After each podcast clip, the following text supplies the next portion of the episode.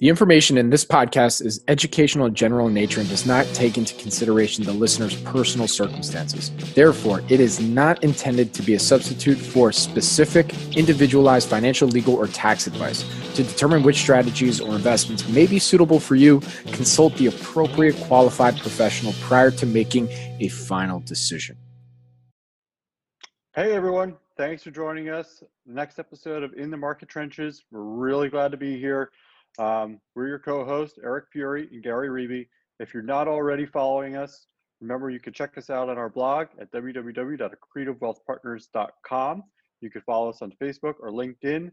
Um, our podcasts are available wherever you can get podcasts. You could also access us at inthemarkettrenches.podbean.com, also on snn.network or uh, the SNN YouTube channel which is youtube.com slash snnwire. If you listened to us last episode, you'll know that some of these episodes we're going to have a guest. Some of them we're going to talk about our in the market trenches story. For this episode, we're really going to showcase our humility. We'll uh, we'll talk about a uh, a story that Gary and I had. You may also remember that sometimes we're going to share the name of the company that we're involved with. Sometimes we're not. This time we're not. But this happened a couple years ago. If you're paying attention during that time, my guess is by the end of this, you might be able to figure it out. Uh, this is a story that has cryptocurrency, company that emerged from bankruptcy. Uh, it was a turnaround, and I think mm, what you're going to find out is most importantly a, a melting ice cube. Um, so, Gary, how do we find the idea, and you know, what was the thesis? Yeah, Eric, I think uh, you know, getting in the trenches. Uh, one of the places we like to look are areas of the market where where there tend to be mispricings. And uh, one of the areas that we we spend a little bit of time up here and there sometimes during the process sometimes after the process is is in uh, bankrupt in the bankruptcy court and, and uh, reorg land at least historically we have. Uh, this is one that was uh, a company that had a, a long storied proud history um, had uh, you know over 100 something years was an innovator for a long time uh, had a had a you know, uh, and the business turned at some point though they missed the digital transformation and the business turned into something of a melting ice cube. And uh, as they, they wound up filing uh, Chapter 11, I don't know, seven eight years ago, maybe a little bit more than that at this point. Uh, and uh, we started taking a look at it coming out of uh, the reorg because we thought, well, well, this is a company that ran really bloated. This is an opportunity to clean it up. Um, they have a lot of num- a number of different divisions, and uh, you know now they've got some private equity folks involved, and um, the thesis seems pretty simple. Uh, you know, chop it up, cut costs, chop it up, sell it, move on, and uh, that was at least where the thesis started. Um, so when they emerged from bankruptcy, something of an odyssey from there. They had the uh, they had the shares, and they also had two different classes of warrants. Right, right. right. And we and we got most interested in the warrants because the warrants give you sort of, um, you know, warrants are a right to buy the stock at a specified price and they're long dated. And so we, by the time we were looking at this, we had four and a half, four to four and a half years for, you know, what we thought was a pretty simple cut cost, clean it up, chop it up story to play out. And uh, well, just sort of uh, things things sort of took a turn. And uh, yeah, I remember. Was, uh, uh you had sent me the the deck when they emerged from bankruptcy, and we looked at it. You're like, wow, those are some pretty lofty numbers. And then I think it wasn't until they got the new CEO in charge that we actually took a real look and like, okay, this is a serious company. They have a serious CEO. Um, you remember? Yeah, they brought in a CEO that had worked with the private equity sponsor that had got sort of guided them through the, the or wound up owning a lot of this out of the reorg process, owning a lot of actually the term loan and the common stock. Um, we he had a pretty pretty eh, pretty strong background working with the private equity sponsor in the past, had sold companies for them. Um, you know, and he had a history of you know sort of cutting costs and selling things, and and uh, a fairly impressive resume, if I recall. Um, there was something else about it that seemed to be a, that we thought was a little bit of a tell about it at the time that made us a little bit more confident this is what it was. Um, he actually didn't move to where the company was headquartered. He lived across the country in in California, and uh, you know, we thought, oh well, you know, okay, so maybe this is not as long of a long of a project, a long as long of a project as we thought. Because how long is somebody going to be want to be flying back and forth between the coasts? Uh, what else do you remember about this, Eric? Yeah, I mean that was it. It all kind of lined up to, uh, you know, we had four, four and a half years till expiration on the warrants. You have this new CEO coming in. You have a, a pretty good presentation that they put out. Uh, you know, we thought that you know, it was it was an asymmetric payoff on the warrants, and all they had to do is execute on the sum of the parts strategy and just start chopping up the assets and selling them off.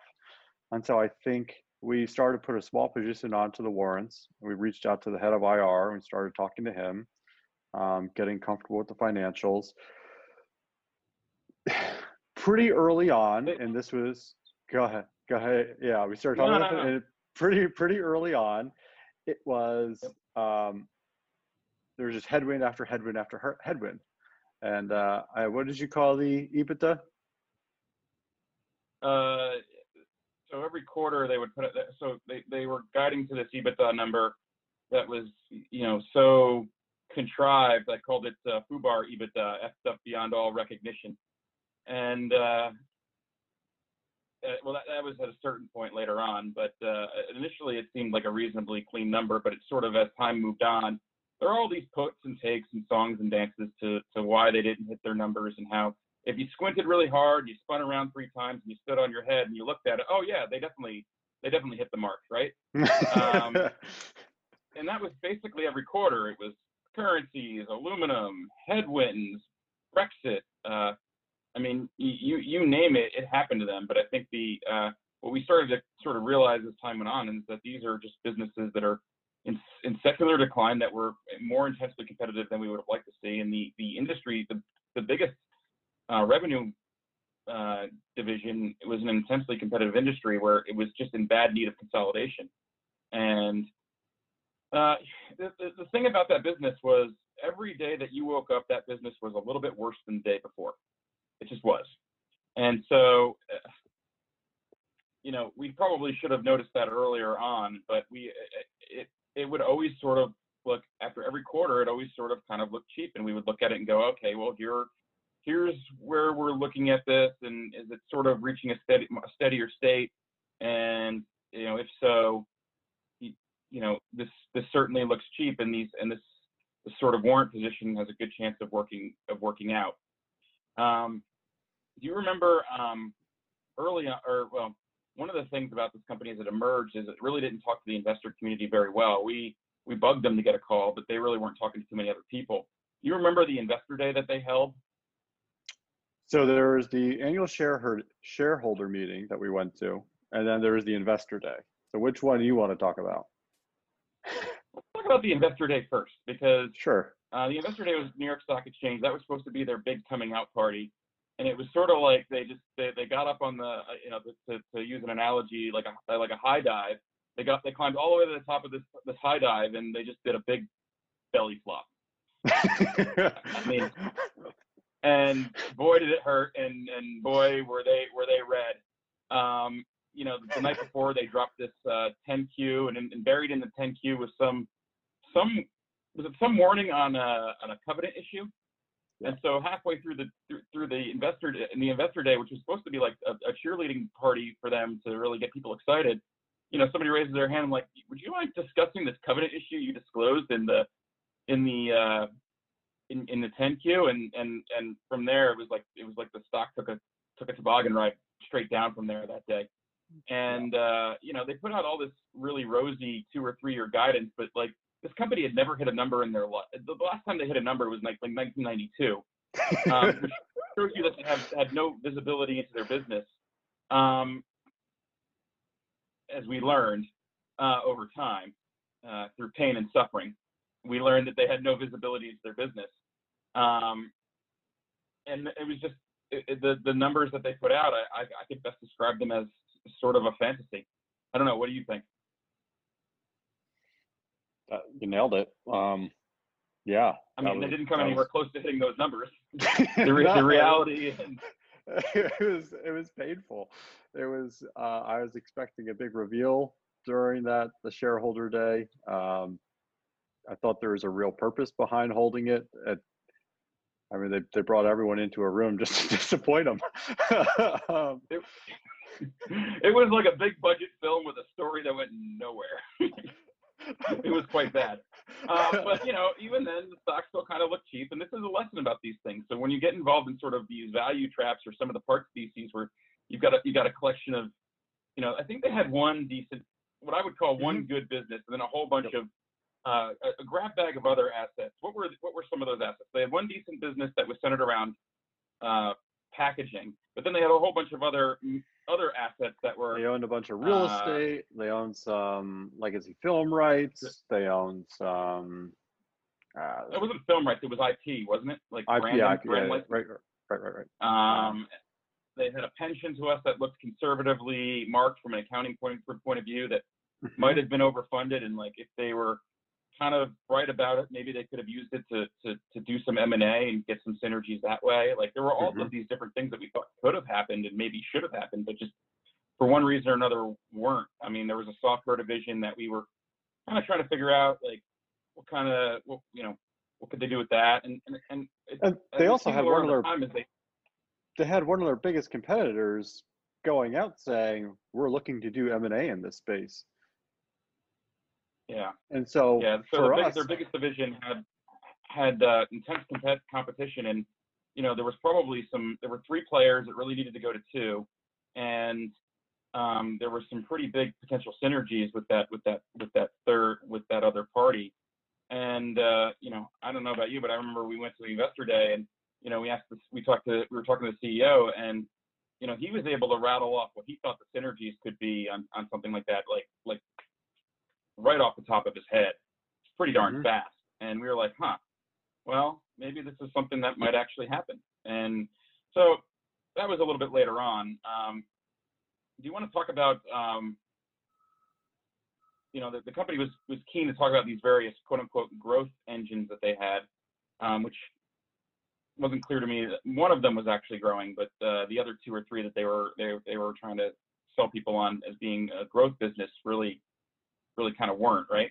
So every quarter, this business kind of sucked up the cash, and you know the the EBITDA number was sort of slowly kind of eroding, and then you know out of the blue one day, um, they announced that they were going to try to sell this division. And what was the story with that, Eric? Remind me. well, so they had that covenant issue, right? And then they came out and they said they're going to sell one of the divisions, and because it was a division that was going to be sold, they put it into a discontinued op as a discontinued op. And so, based on the term loan agreement, anything that was in the discontinued ops didn't go towards breaching the covenant. Um, so they It could add didn't go that back. covenant EBITDA. And so that allowed them to get around any of the covenant issues. So they skirted that. They shopped the process for a little while. We talked to, I think he was he was the head of AR, uh, IR, and then he became the CFO. And he Yeah, seemed like after they announced the, the, the sale process, they, they they moved this guy to be the CFO. Um, you know, it seemed like they were running a real process. Maybe they were, maybe they weren't. We at, at this point, I- deep gun to your head, were they running a real process or not? I mean, I don't. We don't know. I don't know. Uh, Yeah. So this I mean, company was in trouble, and companies in, companies in trouble do all kinds of weird things for different reasons. I mean, to think about it though, like to navigate the covenant issue, moving that to discontinued operations is actually really, really smart.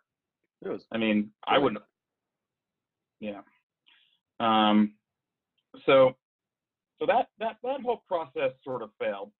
Um. Ultimately, one day, and and and so, as we got into we and we own the warrants on these things have had some pretty significant time decay. So we needed this thing to be chopped up and parted out pretty pretty fast. But you know, the underlying company wasn't doing very well.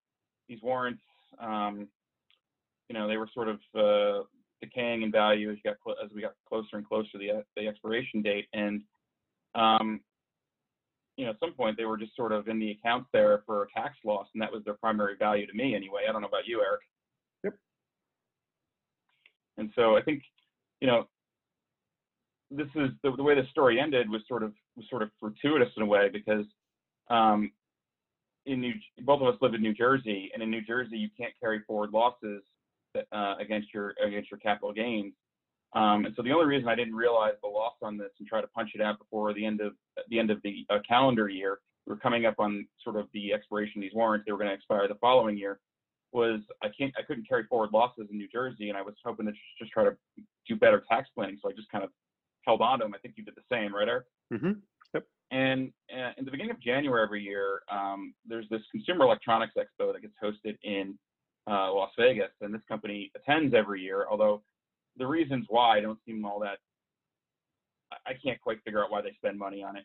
Um, it's not like they're they're an attraction or anything like that. But they they went this year, and the CEO at at this event he this is right in the middle of the Bitcoin mania. You know, and people were adding blockchain to the title of their stock price, and it was going up like like gangbusters just on that alone. Um, but then lo and behold, this company that I wouldn't have expected to announce that they're doing anything with crypto announces that they're doing something with crypto, and the stock just sort of bought a bid, and then you know I looked. I, looked oh, I, I remember you, you you you texted me that morning and you you sent me whatever it was, whatever they said, and I just looked at it and I shook my head and just like, all right, like I, they just need to sell a division. Like I don't care about whatever they're doing in crypto. Just just sell a division. Do something. You just need to do something. And then uh, you know, right when the news was announced, I don't think it moved too much. Maybe you know a little bump.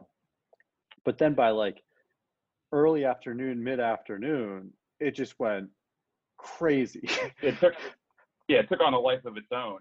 And all of a sudden, these things that were ba- basically no bid in my account were sort of starting to get some life to them. And, and we started to get a little bit of recovery on this. And I'm like, whoa, this is completely insane. Like, this is not, this is not at all what I expected to happen.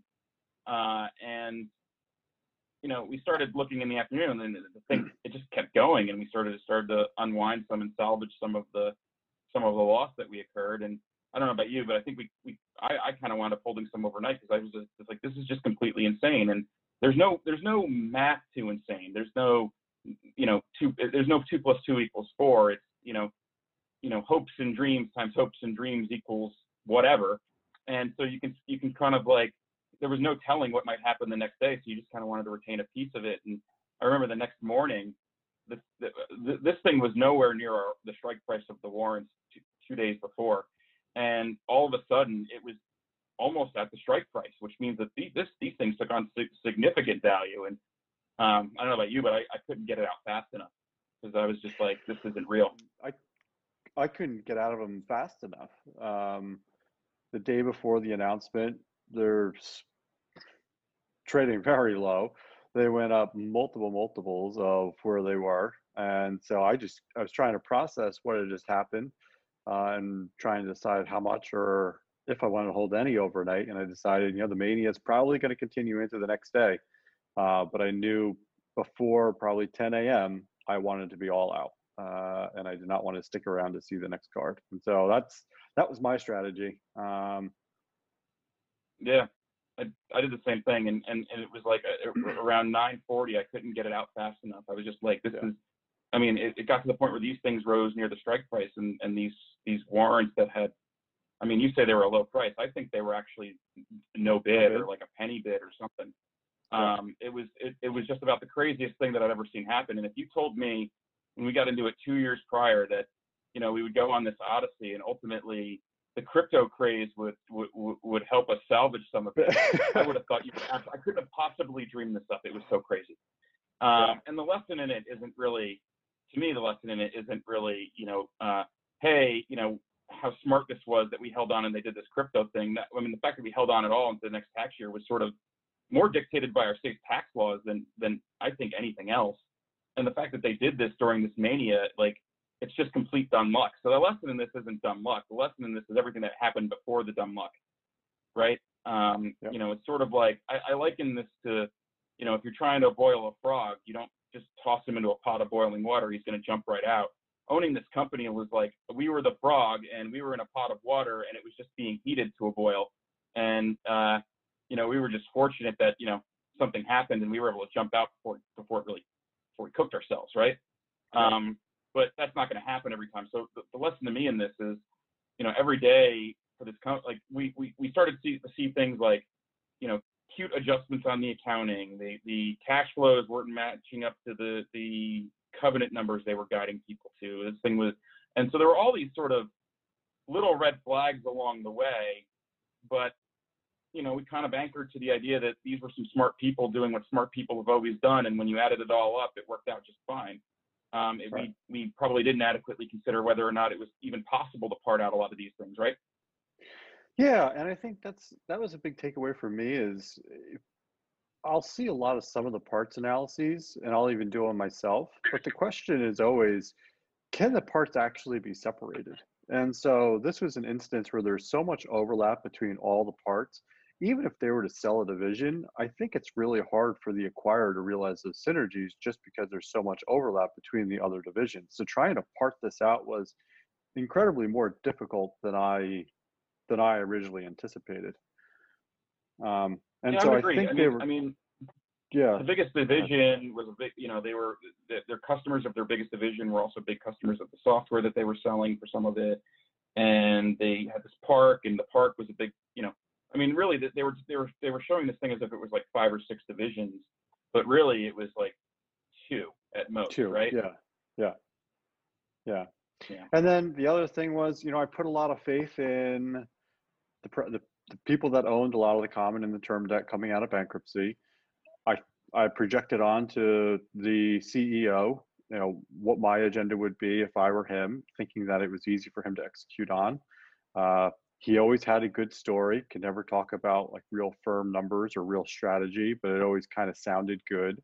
Um, you know i remember even following them on twitter sometimes i'd see a picture of like you know the head of whatever division was missing from the picture so then i'm thinking okay did they actually sell that division? Um, and so right. of course of course they did not. Um, and so yeah, it's it's the sum of the parts. Recognize the mel- melting ice cube when you have one, and don't project on your views to the management, assuming that it's it's easy for them to execute it. They're thinking the same things that you are, even if they're giving easier you or even possible, even possible. Right. Right. Right. Right. We have we have, we at this point still don't even know if it was possible. I mean, this company's still out there, sort of. Uh, it's kind of a walking zombie a little bit, in my opinion, right now. Uh, I'm surprised it hasn't been a 22 at this point, but um, you know, there were some other people that came in and sort of uh, 22 is a company that files Chapter 11 twice. For those of you who, uh, who may not be familiar with the term, uh, and so I'm, I'm, I'm a little surprised that that hadn't that hasn't happened. So yeah. you know, uh, it's it was an interesting learning lesson. I think uh, you know in terms of things that we could have learned a lot on, this was a good one. I mean, it had you know finite periods of time. It had some some sort of issues with accounting and the cash burn and the and the and the and sort of games that could get played with shifting things around and mm-hmm. um, you know uh, you know the melting ice cube sum of the parts that can't be like there was there was a lot to this one and um, I'm fortunate I think I feel pretty fortunate that that the tuition and all this one this this this lesson that was taught to me by the market um, you know wasn't as high as it could have been because we we cut, we sort of got lucky at the end of it I don't know. How do you feel? Uh, it's, we got very, you know, we're very, very fortunate that we we got bailed out of that one. This, this company also sells like a lot of consumer products, so like they've got like a brand, and so and uh, the the postscript to this story is that uh, you know when I when we got on we got done with it, I, I actually went on their website and I bought I bought company branded T-shirts and I and I bought one for myself and I sent one to you. I, I don't know. We we debated wearing them for this podcast, but ultimately we decided we didn't really want to out the company. but uh, you know, I still wear mine. One of the most I, I, I, still wear mine occasionally too. Uh, just to you know, one of the most important things in investing, I think, is to wear and own your mistakes and really celebrate them. And uh, this is one I think we can uh, we can celebrate more than others because we sort of got lucky on the back end. I think that's a great place to end this this uh, this episode. You know, let's let's wrap it up yeah, there yeah. unless you have anything else. Yeah, so I think this will give people a flavor of what we're hoping to talk about on this on this on this podcast. And when we bring guests on, what we're hoping to have them talk about. And if you're listening to this and you've got an interesting story where you learned something, uh, we'd love to hear from you. We'd love to have you on the show. Um, if you're a student and you want to come on and pitch us an idea, uh, we'd love to ask tough questions about it and maybe help you avoid some of the potentially avoid some of the pain.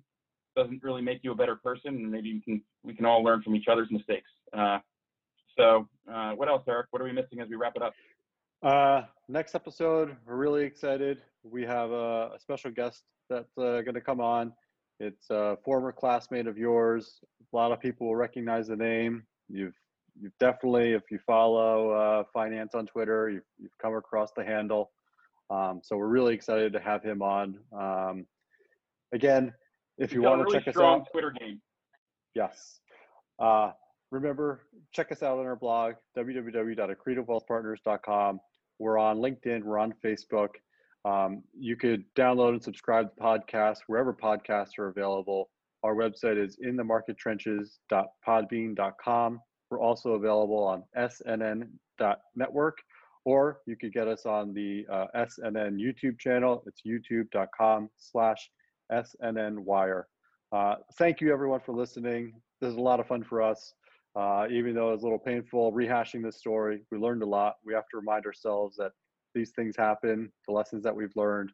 We hope we shared some of those lessons with you. It's something to learn. And we look forward to talking to you next episode. Take care. Looking forward to it. The information in this podcast is educational in general in nature and does not take into consideration the listener's personal circumstances. Therefore, it is not intended to be a substitute for specific, individualized financial, legal, or tax advice. To determine which strategies or investments may be suitable for you, consult the appropriate qualified professional prior to making a final decision.